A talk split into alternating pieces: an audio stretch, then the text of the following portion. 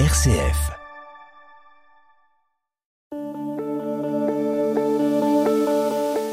Bonjour à tous, nous nous retrouvons pour un nouvel épisode du podcast Et si le Christ était notre PDG Je suis Antoine Rager, auteur d'un livre du même nom, dans lequel je partage 30 conseils de leadership et de management inspirés de la vie du Christ pour toutes celles et ceux qui exercent des responsabilités dans leur vie personnelle ou professionnelle. Avec le soutien de RCF, j'ai décidé de donner la parole à des entrepreneurs, dirigeants, managers, pour témoigner de leur expérience professionnelle. L'objectif est d'illustrer par des expériences concrètes comment appliquer les valeurs chrétiennes en entreprise, quelles sont les difficultés qu'on peut rencontrer, mais surtout en quoi elles constituent une opportunité pour améliorer notre façon de travailler et de vivre ensemble. Et si le Christ était notre PDG, un podcast RCF Vendée. J'accueille aujourd'hui Philippe-Henri Forger, directeur communication, vie, vie, étudiante et culture à l'Institut catholique de Vendée. Bonjour Philippe-Henri. Bonjour Antoine. Alors Philippe-Henri, est-ce que vous pouvez vous présenter en quelques mots? Je suis euh, un Vendéen euh, d'origine et euh, j'ai fait mes études à La Roche-sur-Yon, à l'ICES, là où je travaille aujourd'hui. J'ai fait des études d'histoire, puis des études de communication et une école de management au Royaume-Uni. Et pendant dix ans, j'ai travaillé dans l'univers des chevaux, dans l'organisation de compétitions internationales, dans euh, la valorisation de la recherche scientifique, dans la valorisation du patrimoine et dans la formation des cadres dans cette filière des chevaux. Euh, c'est un univers très stimulant, passionnant. Euh, en une dizaine d'années, j'ai fait le tour et j'ai atterri tout à fait par hasard, il y a maintenant sept ans, dans une université qui était un monde inconnu pour moi et qui me semblait un peu austère, un peu trop sérieux. Et on m'a dit, euh, c'est euh, à vous de, de, changer ça, mais nous on a besoin de quelqu'un pour euh, développer euh, l'ICES, qui, est une, qui, a, qui, a, un projet très ambitieux. Et on m'a donné carte blanche pour mmh. développer la vie étudiante, la notoriété, tout, tout, ce qui touche à l'esprit et à l'identité d'un de, de, de, institut comme ça qui a, qui a dont l'identité est la force. Mmh. Et c'est ce que je fais aujourd'hui à l'ICES. Votre métier aujourd'hui à l'ICES, est-ce que on pourrait le qualifier de métier passion? Oui, euh, euh, pas au sens où je, par exemple, euh, si j'étais un amateur ou un, un, fanatique de football et, et avec l'obsession de travailler dans l'univers du sport. D'ailleurs, quand je travaillais mm. dans l'univers des chevaux, j'y suis pas allé parce que j'avais fait de l'équitation pendant mon oui. adolescence. Okay. Euh, par, donc c'est pas euh, le, au sens euh, le développement ou le, prolonge, le prolongement de mes de mes hobbies quel qu'il soit, même si c'est très intense. Mmh. pourquoi mon métier me passionne? Parce que déjà, je pense qu'il correspond à, à, la fois à ma personnalité, au talent que j'ai mis du temps à, à, discerner et à comprendre, et puis à ce qui correspond être la mission que je me suis donnée euh, dans la société. Mmh. Et là, ça touche à une mission autour de la culture et de la transmission, euh, au profit aussi d'idées et de convictions qui sont profondes pour moi, et à commencer par euh, servir, servir l'Église, une Église euh, vivante qui a une fécondité dans la société, à commencer par former des, des, euh, des jeunes, une, une génération de, de, de, de, responsables et qui a envie de relever les manches et de d'œuvrer au bien commun. Mmh. Donc il y a vraiment cette euh, question de l'alignement à la fois entre euh, vous, vos, bah, vos, talents particuliers et dans le, le sens de, de, la mission et ce qu'on peut apporter oui. au monde. Est-ce que ça, c'est un, un, dessin qu'on peut, euh, que tout le monde peut avoir, de cette, cette, cet alignement global? Déjà, on met du temps à le trouver. C'est-à-dire euh, euh, là où je vais être euh, au, au, bon endroit, au bon moment, avec les bonnes personnes, dans peut-être dans le bon secteur d'activité ou dans le bon métier, euh, c'est difficile à trouver. Moi, j'ai, mmh. il a fallu que j'ai une petite crise professionnelle au bout de dix ans d'expérience pour me dire, euh, et on remet, en général dans ces crises professionnelles, on remet tout en cause. On a envie d'aller euh, à l'autre bout du monde faire de l'humanitaire. Oui. Bon, je suis un peu caricatural, mais vous voyez très bien. Et il a fallu que je me dise, euh, grâce à un miroir, c'est-à-dire à quelqu'un qui, qui pouvait euh, m'aider à, à, à, me dépouiller pour savoir vraiment ce pourquoi j'étais fait, qu'on me dise, en fait, tu fais le bon métier, tu es fait pour les métiers de la transmission, de la communication, de la culture, etc., mm. les, autour des idées, mais il faut, il, faut, il faut que tu le fasses en étant justement aligné sur, toi, tu as besoin de, de travailler sur quelque chose qui est vraiment conforme à tes idées et tes convictions. Et donc, je m'en suis rendu compte et il a fallu que je change de secteur d'activité. donc ça, c'est le, c'est, c'est le vraiment c'est le premier élément. Moi, j'utilise un mot assez fort, hein, mais je pense qu'on a tous, euh, on peut trouver notre, ce qui est notre vocation, quoi, vocation professionnelle. Mm. Et, à partir de ce moment-là, on vit les choses passionnément, c'est euh, sûr. Alors, je pense que c'est plus facile quand on le fait dans certaines euh, professions. qualifiées ou intellectuelles, etc. moi, je prends l'exemple d'être animé par les idées. On peut aussi le retrouver dans tout ce qui est artisanat, artisanat d'art ou même métier d'art. C'est-à-dire, euh, mm. là, on a des métiers vraiment de vocation. On le retrouve aussi dans les métiers euh, du soin, euh, voilà, où là, il faut et de l'éducation. je pense, les métiers des soins, c'est assez éloquent parce que si on n'est pas fait pour ça, ça se voit très vite, on s'assèche humainement.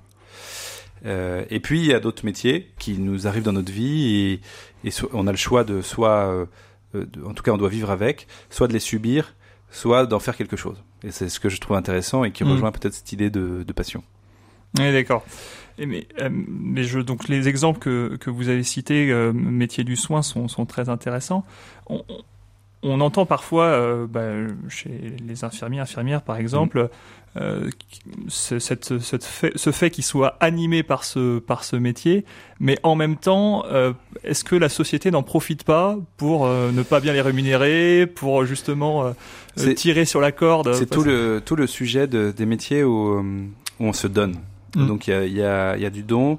Quand il y a du don, euh, on peut pas faire les choses euh, à moitié. On, on, y, on, y, consacre notre temps, notre énergie. Euh, il y a quelque chose de personnel là-dedans, et on peut vite, euh, on peut vraiment vite devenir un peu sec si on n'est pas nourri en retour. Et là, il y a vraiment une question d'équilibre à trouver. Euh, et c'est il y a, y, a des, y a des warnings, il y a des indicateurs qui peuvent nous dire voilà attention je m'assèche un peu mm. et je ça, ça, et, il va y avoir une usure qui peut me, me mettre vraiment en, situation de fragilité. Mm. Mais c'est vraiment euh, là là cette règle elle est euh, universelle dans la logique du don et dans tout engagement qu'on peut avoir d'ailleurs euh, mm. s'il est associatif, s'il est voilà pour une pour une cause qu'on porte. Donc même si en fait on, on adore son métier ou on l'aime beaucoup, euh, il y a quand même besoin de se mettre des, limites dans ce qu'on fait finalement. Ouais, des limites euh, qui, qui, qui, nous sont rappelées par euh, notre état de vie. moi, je prends mon exemple personnel, mais mm. je suis marié, j'ai une vie de famille, j'ai cinq enfants, mm. et si je néglige ma vie familiale, euh, peut-être que j'ai diminué euh, au fur et à mesure parce que mon métier me plaît beaucoup, euh, mes loisirs personnels, solo, ça c'est sûr, ça existe plus beaucoup, mais je m'y retrouve autrement. Hein, il faut toujours un, moment de ressourcement, hein, c'est très mm. important. Moi, je retrouve dans la lecture et un peu de sport toutes les semaines, mais mais si, mais si je vois que je néglige les temps et ma disponibilité à ma femme et à mes enfants, là j'ai un indicateur vraiment euh, très concret et je, peux voir euh, euh, alerte rouge. Qu'est-ce qu'on peut dire à l'inverse? Donc on a parlé des, des, métiers justement qui sont source de passion, de, de quelqu'un qui nous dirait bon de toute façon voilà mon métier c'est c'est pas une passion, ça me sert juste à gagner de l'argent. Ce qui ce que je veux c'est faire mes 35 heures, toucher mon salaire. Hmm. Est-ce que c'est quelque chose qui est entendable? Alors, je, vais répondre de deux manières. Une, par, une, euh, une première expérience, voilà, c'est quelque chose, euh, c'est un avis que je me suis fait qui est empirique euh, dans sur la, la, la, condition ouvrière entre guillemets, et puis il y en a une autre qui est sur la, le sens qu'on donne à notre travail. Donc la première, c'est euh, euh, sur la condition ouvrière, sur le, le travail répétitif à la chaîne. Euh, j'ai travaillé pendant euh, huit années de mon existence, pendant toutes mes études. J'ai commencé à 16 ans et jusqu'à mes 24 ans, j'ai fait le, tous les étés plusieurs mois de, de travail à la chaîne dans l'agroalimentaire, dans le froid dans la viande où il fallait commencer à 5 heures du matin. Ce travail-là a été facilité par le fait que ma famille était propriétaire de ces industries-là. Mmh. Mais ça m'a donné un défi supplémentaire c'est de me faire accepter d'avoir une relation qui était euh, ajustée avec les gens avec qui je travaillais, qui étaient euh, des travailleurs à la chaîne et qui étaient euh, assez, peu qualifiés. Et eh ben, c'est une des plus belles victoires que j'ai eues dans ma vie, c'est de me faire accepter par ces gens-là et de tisser des liens d'amitié et d'avoir, en fait, pour toute chose, ce qui est important, c'est dans cet environnement-là, c'est comment on vit cette situation-là avec les autres. C'est bon, voilà, cette question de, de l'altérité, de, de même dans des endroits euh, absolument euh, qui sont peut-être pas euh, nourrissant du point de vue de l'esprit ou de l'intellect, c'est ce qu'on peut se dire. Mm. Tout endroit où il peut y avoir de la relation, il peut en sortir des miracles et des choses merveilleuses. Moi, ça c'est vraiment ce que j'ai vécu. Je prends euh, le, les précautions hein, en, en, disant que j'ai fait ça de façon euh, temporaire, donc c'était beaucoup, c'est beaucoup plus facile à exprimer. Mais en tout cas, euh, euh, ça a été une expérience nécessaire pour moi, utile, qui m'a ramené à une forme d'humilité. Euh, et en plus, euh, j'y ai trouvé, et là c'est vraiment mon, dans la tâche répétitive, non pas euh, un asservissement, mais une, euh, un travail qui me donnait aussi, et c'est lié à ma personnalité, le temps de, de vaquer dans mon imagination. Et en fait, j'ai pas Ouais. vécu la tâche répétitive comme euh, euh, le euh, comme quelque chose qui m'avilissait parce que Mm. j'arrivais à avoir un temps pour réfléchir à des choses. Et il y a quelque chose de reposant parfois. Moi, je continue à l'entretenir dans la tâche mécanique. Je- J'aime beaucoup les tâches Ouais, ménagères chez moi parce qu'elles me vident l'esprit, elles me font faire des choses, voilà. Et donc, je suis devenu un, un fou furieux pour astiquer ma cuisine. Je le fais tous les jours. Je suis devenu un psychopathe pour ça euh, parce que Ouais. c'est un moment où j'ai un temps pour moi, etc. Et je sais que personne va venir m'embêter parce que c'est c'est mon temps. Euh, et puis deuxième partie de la réponse, c'est sur la crise du, sur la question du sens. Euh, vous avez utilisé le mot de les, des professions comme les éboueurs, etc. Euh, vous savez, c'est l'anecdote du, euh, du maître, du maître tailleur de pierre qui vient voir trois apprentis et qui dit au premier, qui voit qu'il a l'air sombre, il lui dit qu'est-ce que tu fais? Il dit vous voyez bien, je, je, je taille des cailloux quoi. Et il va voir le deuxième et l'autre lui dit je taille des pierres, mais j'essaye d'appliquer la méthode que m'avait donné maître. Mm. Et puis il va voir le troisième qui a l'air encore plus épanoui et il lui dit qu'est-ce que tu fais toi? Et il fait toujours la même chose visuellement, il est en train de toujours de tailler des cailloux, mais il lui dit je construis des cathédrales. Et donc là, c'est euh, la façon dont on arrive à se situer dans notre euh, euh, à, contempler ce qu'on fait avec du recul, en prenant le large, en se disant voilà, j'œuvre à quelque chose dans le monde, dans la société, Mm. qui est important. Euh, et d'ailleurs, euh, je le dis pour moi sans arrêt et, et pour les éditeurs, n'oublions pas euh, de, de, de remercier ceux qui nous font du bien et qui font que notre vie est vivable. C'est-à-dire que si on vivait avec nos déchets, si je devais accumuler pendant un Oui. an les déchets dans mon jardin, ce serait abominable ma vie. Mm. Et donc, euh, ayons une gratitude pour les choses simples de la vie qui sont comme ça. Et ces services publics sont les plus essentiels. On voit bien d'ailleurs euh, quand euh, la mafia à Na- à Naples arrête la société et qu'il y a plus, il y a tous les déchets, ça devient invivable pour Mm. tout le monde. C'est un, des- un des plus gros leviers de, euh, de- de- dans les rapports de force pour euh, bloquer la société. Donc, euh, euh, alors c'est facile. Là, une fois de plus, je tombe dans un travers, j'intellectualise un peu les choses, mais en tout cas, plus on donne le sens, plus les choses sont, trouvent euh, euh, à se justifier et à, à de la gratitude et de l'autogratitude, parce qu'il y a une question aussi de savoir s'estimer soi-même pour ce qu'on fait. Hmm.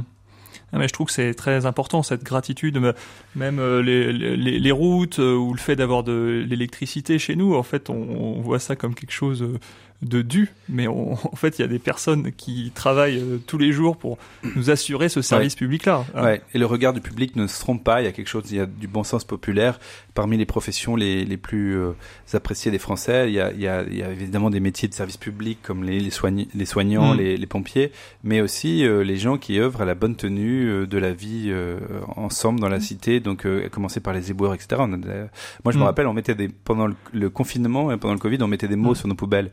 Et euh, c'était la première fois qu'on on disait merci à ceux qui faisaient ça, parce que la vie s'était arrêtée, Ouais. mais il y a des gens qui continuaient. Ah, c'était c'était Ah, frappant. c'est ça. Ouais. Et ils nous répondaient, ils mettaient des petits mots et tout. Bon, bah, une belle façon de pratiquer la, la fraternité et, et je rebondis euh, sur euh, bah, deux, deux grands principes de la doctrine sociale de l'Église euh, que sont euh, donc la recherche du, du bien commun et Mm. dans finalement ces métiers qu'on a cités, euh, maintenance euh, de l'électricité, bah, il y a cette recherche euh, de, de faire le bien Ouais. commun pour la société. Et il y a un autre sujet qui est celui de la dignité de l'homme. Et, et je pense que sur ces travaux à la chaîne, il y a, il y a vraiment une, question qui, est, qui, est, con- qui, est, qui est centrale, c'est est-ce que ce travail est quand même digne euh, et permet d'améliorer la dignité de, de, de l'humain qui le fait? Et dans, dans ton expérience, il y, avait ça, ça que je ressentais. C'est- quand même digne. Ouais, digne et retrouver l'esti- l'estime de soi qui passe par le regard des, euh, des supérieurs, du patron, de, des, de nos pères PIRS, c'est-à-dire vraiment de ceux avec qui on travaille. Mm. Et en fait, tout doit euh, un instrument de civilisation, c'est la façon dont on, considère les autres. C'est-à-dire que si on les voit comme des esclaves avilis ou presque dans une mécanique animale, mm. il y a quelque chose qui doit nous interroger sur notre propre regard. Et tandis que si on voit une personne avec sa richesse, ça change vraiment tout. Et c'est comme ça qu'on peut faire une, forme de révolution d'amour, quoi. Voilà. On a le terme de vocation que dans, dans l'Église catholique. Alors souvent on parle vocation, je vais devenir prêtre ou je vais marier, mais bon, en fait, peut-être on peut entendre ce, mot vocation hein, de manière un peu plus large. C'est euh, à quoi je suis amené, euh, qu'est-ce que qu'est-ce que je dois faire pour le pour le mm. monde. Et euh, dans votre mission donc de directeur de la vie étudiante vous aidez les, jeunes à justement à trouver leur vocation. C'est quoi les questions que vous leur posez? Comment vous travaillez ça? Alors, euh, souvent, euh, c'est déclenché par euh, les petites crises qui ponctuent nos vies, donc de, de, se demander ce que je fais là, de ne plus trouver le sens, d'être fragilisé par la fatigue, par une, mm. une, érosion un peu nerveuse, etc., des, des choses. Et, et la, la, première chose, quand on a, on a ces signaux qui nous, où on voit qu'on est, en, on est un peu plus vulnérable, c'est de ne pas prendre de décision pendant ce moment-là, pendant ces moments-là. Donc, de s'interroger sur euh, voilà, d'où vient ce questionnement, etc. Mm. Et en général, euh, les premières questions qu'on pose, c'est euh, qu'est-ce qui me alors je sais pas qu'est-ce qui me passionne pour revenir au titre de, de cette, cette, émission, de cet épisode, mais de, de se dire voilà qu'est-ce qui m'anime vraiment, voilà, profondément, ce qui me procure de la joie, ce qui me ressource, euh, voilà, et ça, il y a, y, a, y a, des tas de questions qu'on peut poser quand on, on, cherche à comprendre et à connaître quelqu'un pour savoir comment il, il interagit dans la relation avec les autres ou euh, de quoi il a, il a, est-ce qu'il a besoin de, de temps de, de, de silence pour euh, s'appliquer dans les choses, qu'est-ce qui le sécurise, etc. Donc on, on voit facilement le, le, le, fonctionnement dans la société. Et puis après, il y a ce qui touche effectivement à la fois à nos talents et à, à ce qu'on aime faire en fait, hein, donc à nos mm. passions nos, nos, hobbies, etc. Ça peut révéler euh, des choses. Et puis, euh, enfin, dernière chose, c'est notre rapport à, euh, au monde qui continue d'évoluer, c'est-à-dire qu'est-ce qui m'indigne, quelle injustice je veux réparer? Mm. Ça, et là, en général, c'est assez frappant. Ça, mhm. ça, dépend évidemment des profils et des, des intelligences euh, ou des fonctionnements, c'est-à-dire euh, euh, si on est un artiste, si on est un intuitif ou si on est quelqu'un qui, est, qui a besoin d'application, de, de, détails, de rigueur, etc. On a vraiment des, des, des profils qui ressortent. Mais c'est des façons mhm. différentes et ils peuvent mettre ces talents-là et servir autrement dans la société. Mhm je trouve que c'est intéressant ce que vous développez là sur le, le rapport au, au, temps. Enfin, pas dire on, on, va tout, on va tout claquer, on va et on va repartir à zéro. Euh, enfin, moi, je vais parler de mon expérience personnelle. Je trouve qu'on a aussi euh, peut-être une, une, pression parfois quand aujourd'hui, quand on voit euh, un tel qui a réussi ça, il a, il a, il a même pas 20 ans, et il, est, il est déjà millionnaire ou il a déjà euh, fait le tour, tour du monde. On, on, on se compare peut-être plus aujourd'hui qu'on ne se comparait avant. Donc comment est-ce qu'on alors première question comment peut-être on, arrive à sortir de cette comparaison là et, euh, et, comment on se donne le temps justement de réussir et de se dire euh, pas la pression il faut que j'ai fait ça avant 30 ans absolument pour avoir réussi ma vie. C'est difficile parce que euh, on, peut être impatient et surtout quand on est animé euh, par une, une, une envie de, de, vivre une rage de vivre de, de dévorer tout ce qui mm. tout ce qu'il y a etc on et puis qu'on est ambitieux on a envie etc et je, je me questionnais récemment sur la façon dont euh, le temps qui passe euh, nous bonifier ou pas. Et moi, je, je, suis de plus en plus convaincu que euh, ce qu'on appelle l'expérience, qui est, qui est plus un terme à la mode, parce que euh, on voit bien qu'on a laissé, euh, il y a une forme de, de d'ailleurs un courant un peu démago qui veut qu'il y ait une forme de jeunisme où on, on remplace en fait, et que c'est un peu, c'est un peu l'esprit parfois des, des, des startups mm. malheureusement. or, rien ne change à, à l'expérience humaine et au temps qui passe avec ces, je parlais tout à l'heure de petites, euh, de petites fêlures, etc.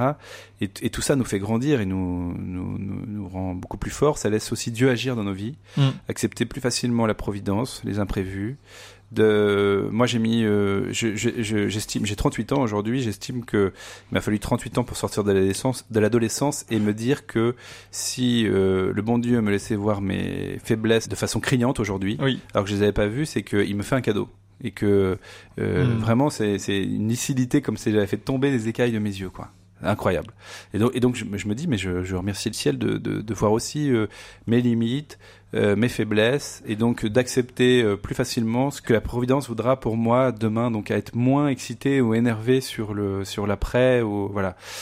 Vous savez, on dit souvent que, et c'est ce qu'on explique aux étudiants, que hum, il y a le plan qu'on peut faire, le plan de carrière, et puis il y a ce qui se passe réellement. En général, euh, celui qui fait euh, exactement ce qu'il avait écrit, soit c'est vraiment euh, un grand psychopathe, et ça va déraper un jour ou l'autre, ou euh, voilà. Mais par contre, vous avez des gens qui n'ont rien prévu et ils ont saisi des opportunités, ils ont des, ils ont eu mm. des rencontres, et ils ont eu un rapport au temps qui était apaisé, qui n'était pas paranoïaque ou schizophrénique, quoi.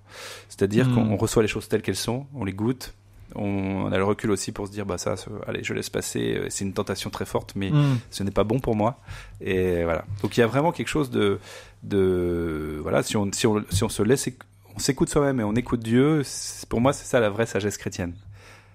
Oui, oui, c'est finalement ça demande euh, un acte un peu d'abandon, de, de, de, faire confiance, de pas tout vouloir tout contrôler forcément. Et est-ce que c'est des sujets euh, qui, dont vous parlez avec les élèves. Il y a des élèves qui viennent vous parler. Euh, Tout le temps. Ouais. Je pense que j'ai j'ai cette conversation-là plusieurs fois par semaine avec les étudiants. Ouais. Avec la question de Dieu qui va les guider aussi dans leur vie. Euh, Absolument. Mm. Euh, vous n'imaginez pas le nombre d'étudiants, euh, les plus brillants soient-ils, qui se disent, au fait, qu'est-ce que je fous là? Et en fait, moi, je, je fais des études parce que c'est mon milieu socioculturel m'y oblige. J'avais les aptitudes pour le faire, mais c'est pas du tout ce que je veux faire. Et après, je veux pas continuer mes études. Je vais reprendre un métier justement pratique, concret, qui demande pas de qualification particulière. Mais euh, et, et je, je, conclus là-dessus. Euh, ce qui nous honore, c'est que les gens se soient trouvés, que nos étudiants soient trouvés. C'est-à-dire, c'est pas euh, une, une, ambition carriériste qui doit y répondre. Et notre notre tableau de bord, ce ne sont pas des statistiques de réussite, hmm. de niveau de vie à la sortie d'école ou de taux d'employabilité, même si c'est essentiel évidemment. Hein. Euh, mais il faut d'abord que des gens soient heureux et se soient trouvés et, trouver cette, vocation, c'est-à-dire leur place dans le monde. Ouais, ces autres paramètres euh, qui font aussi la, la, réussite d'une vie, enfin, qui sont euh, et qui ne sont pas que professionnels, qui ne sont pas que professionnels. Sur vous avez parlé tout à l'heure de, de, vocation sacerdotale ou au mariage, déjà. c'est aussi un moyen de réussir sa vie. Ah, oui, ça c'est sûr. ouais. Bon, mais merci beaucoup Philippe Henry pour votre témoignage. Est-ce que si vous aviez un message ou un conseil à faire passer à nos auditeurs, quel serait-il aujourd'hui? Eh bien, euh, de prendre le temps c'est-à-dire mm. que euh, euh, tout se le, euh, tout s'hystérise un peu trop. Notre cerveau reçoit beaucoup trop d'informations. Euh, Il en mm. reçoit plus au chaque jour que toute l'humanité en a reçu. Voilà. Donc on a une accélération qui font que il y a quelque chose de qui empoisonne un peu notre notre vie. Ce, cette avalanche d'informations qui arrivent de toutes les de toutes sortes. Et on a besoin d'arrêter la machine. Donc c'est une façon de se retrouver avec soi-même dans la nature et la création pour aussi mm. mieux situer notre place dans le monde. Donc prendre le temps. Merci beaucoup ah. Philippe Henry. C'est la fin de cet euh, épisode. Et si le Christ était notre PDG, c'est un livre et c'est dorénavant un podcast qui vous propose une interview d'un professionnel pour comprendre comment il est possible de faire vivre les valeurs chrétiennes dans le monde de l'entreprise. On se retrouve très bientôt pour de nouveaux épisodes. À très vite. Et si le Christ était notre PDG, un podcast RCF Vendée.